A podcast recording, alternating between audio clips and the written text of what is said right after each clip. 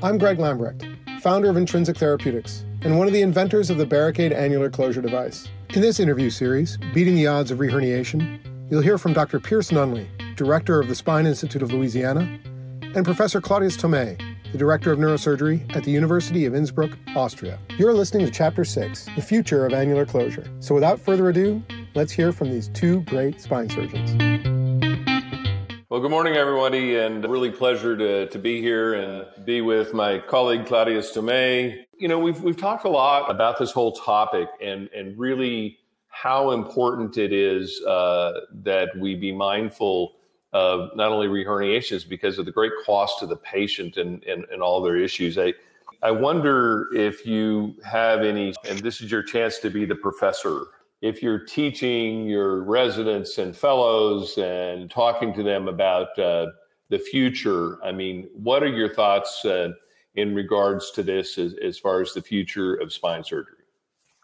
Obviously, nobody knows the future, but I believe that in probably decades to come, the next generation of spine therapists will look at back at us and and and say how could they put in tons of metal in these poor people's back and i'm i'm a believer that we will have more biologic solutions in the future i don't really know how long that will be and and i would also envision a annular closure device not to be a inert flap that stays in there forever and will probably be even there when we are dead.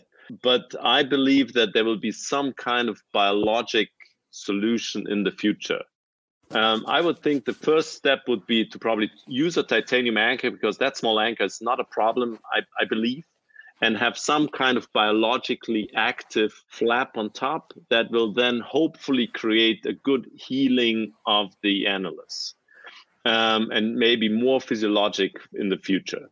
And then maybe a second step may even be to have a resorbable anchor, um, right. maybe even on both sides. You never know that is, is, is bridged by some biological thing in the middle.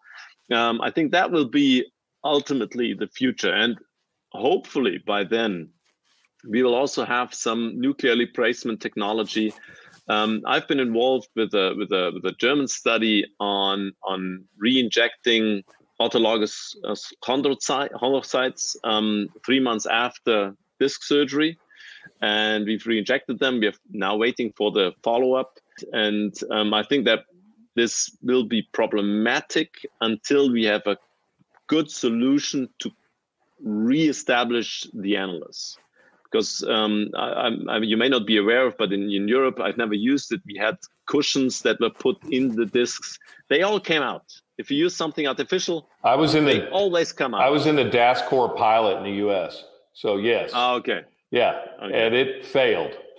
yeah. We did five studies in the pilot, and and it, it that wasn't the way to go. And and I think what we talk about, and again, it's it's, it's uncanny we're having this conversation. I can't wait to actually uh, have a beer with you uh, at some point or a glass of wine and and, and talk because we think so much alike. It's like we're on two different parts of the world. Uh, but I, I agree 100% that uh, we are heading towards biologics, but it may not be in our lifetime because the body is just so amazing.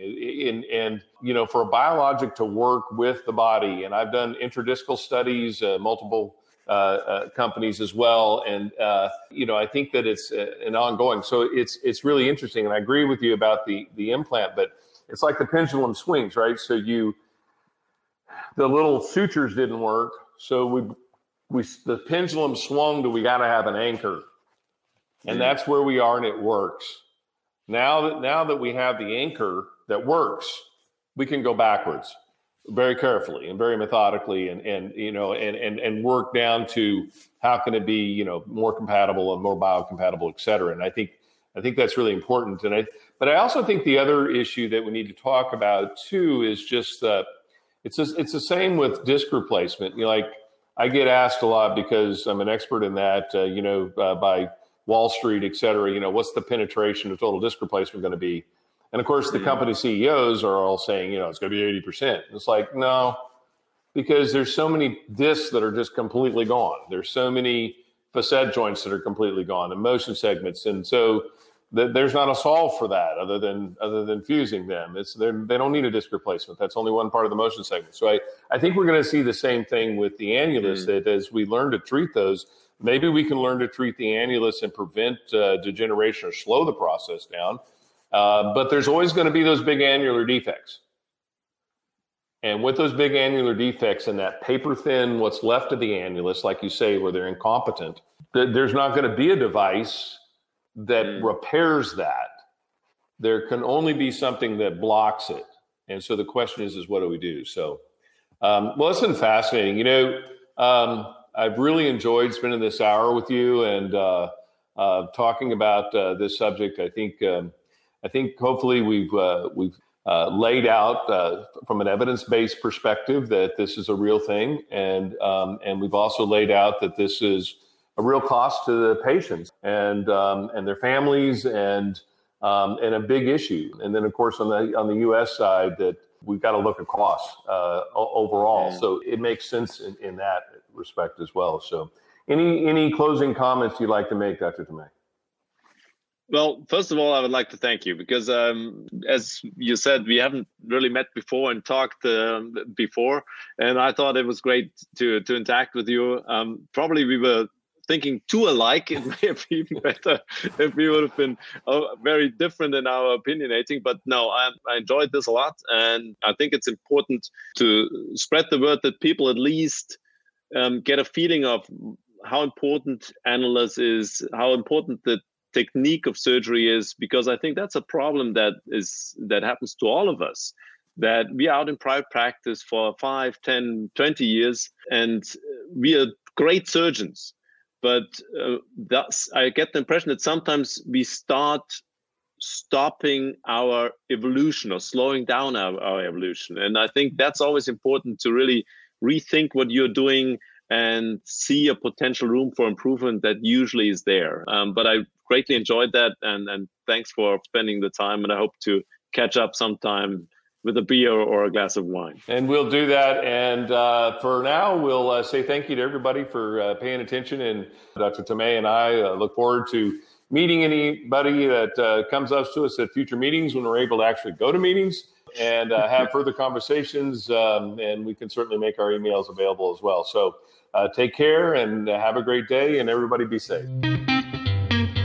This concludes this six part interview series. We hope you enjoyed it. Next episode begins a new series, so please subscribe to the Disc Collective podcast wherever you're listening. To watch the full interviews and to learn more about the Barricaid annular closure device, head over to youtube.com forward slash barricaid. To download a copy of the publication synopsis, visit barricaid.com and click the Published Clinical Evidence section, or contact your local representative for a print brochure.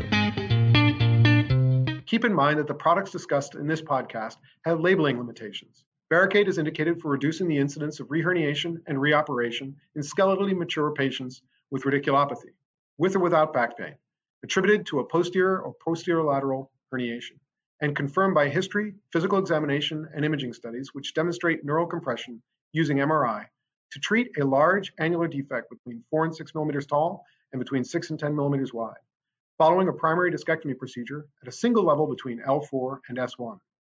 All medical devices have risks. Please refer to barricaid.com slash instructions for a full list of benefit and risk information. U.S. law restricts this device to sale by or on the order of a physician.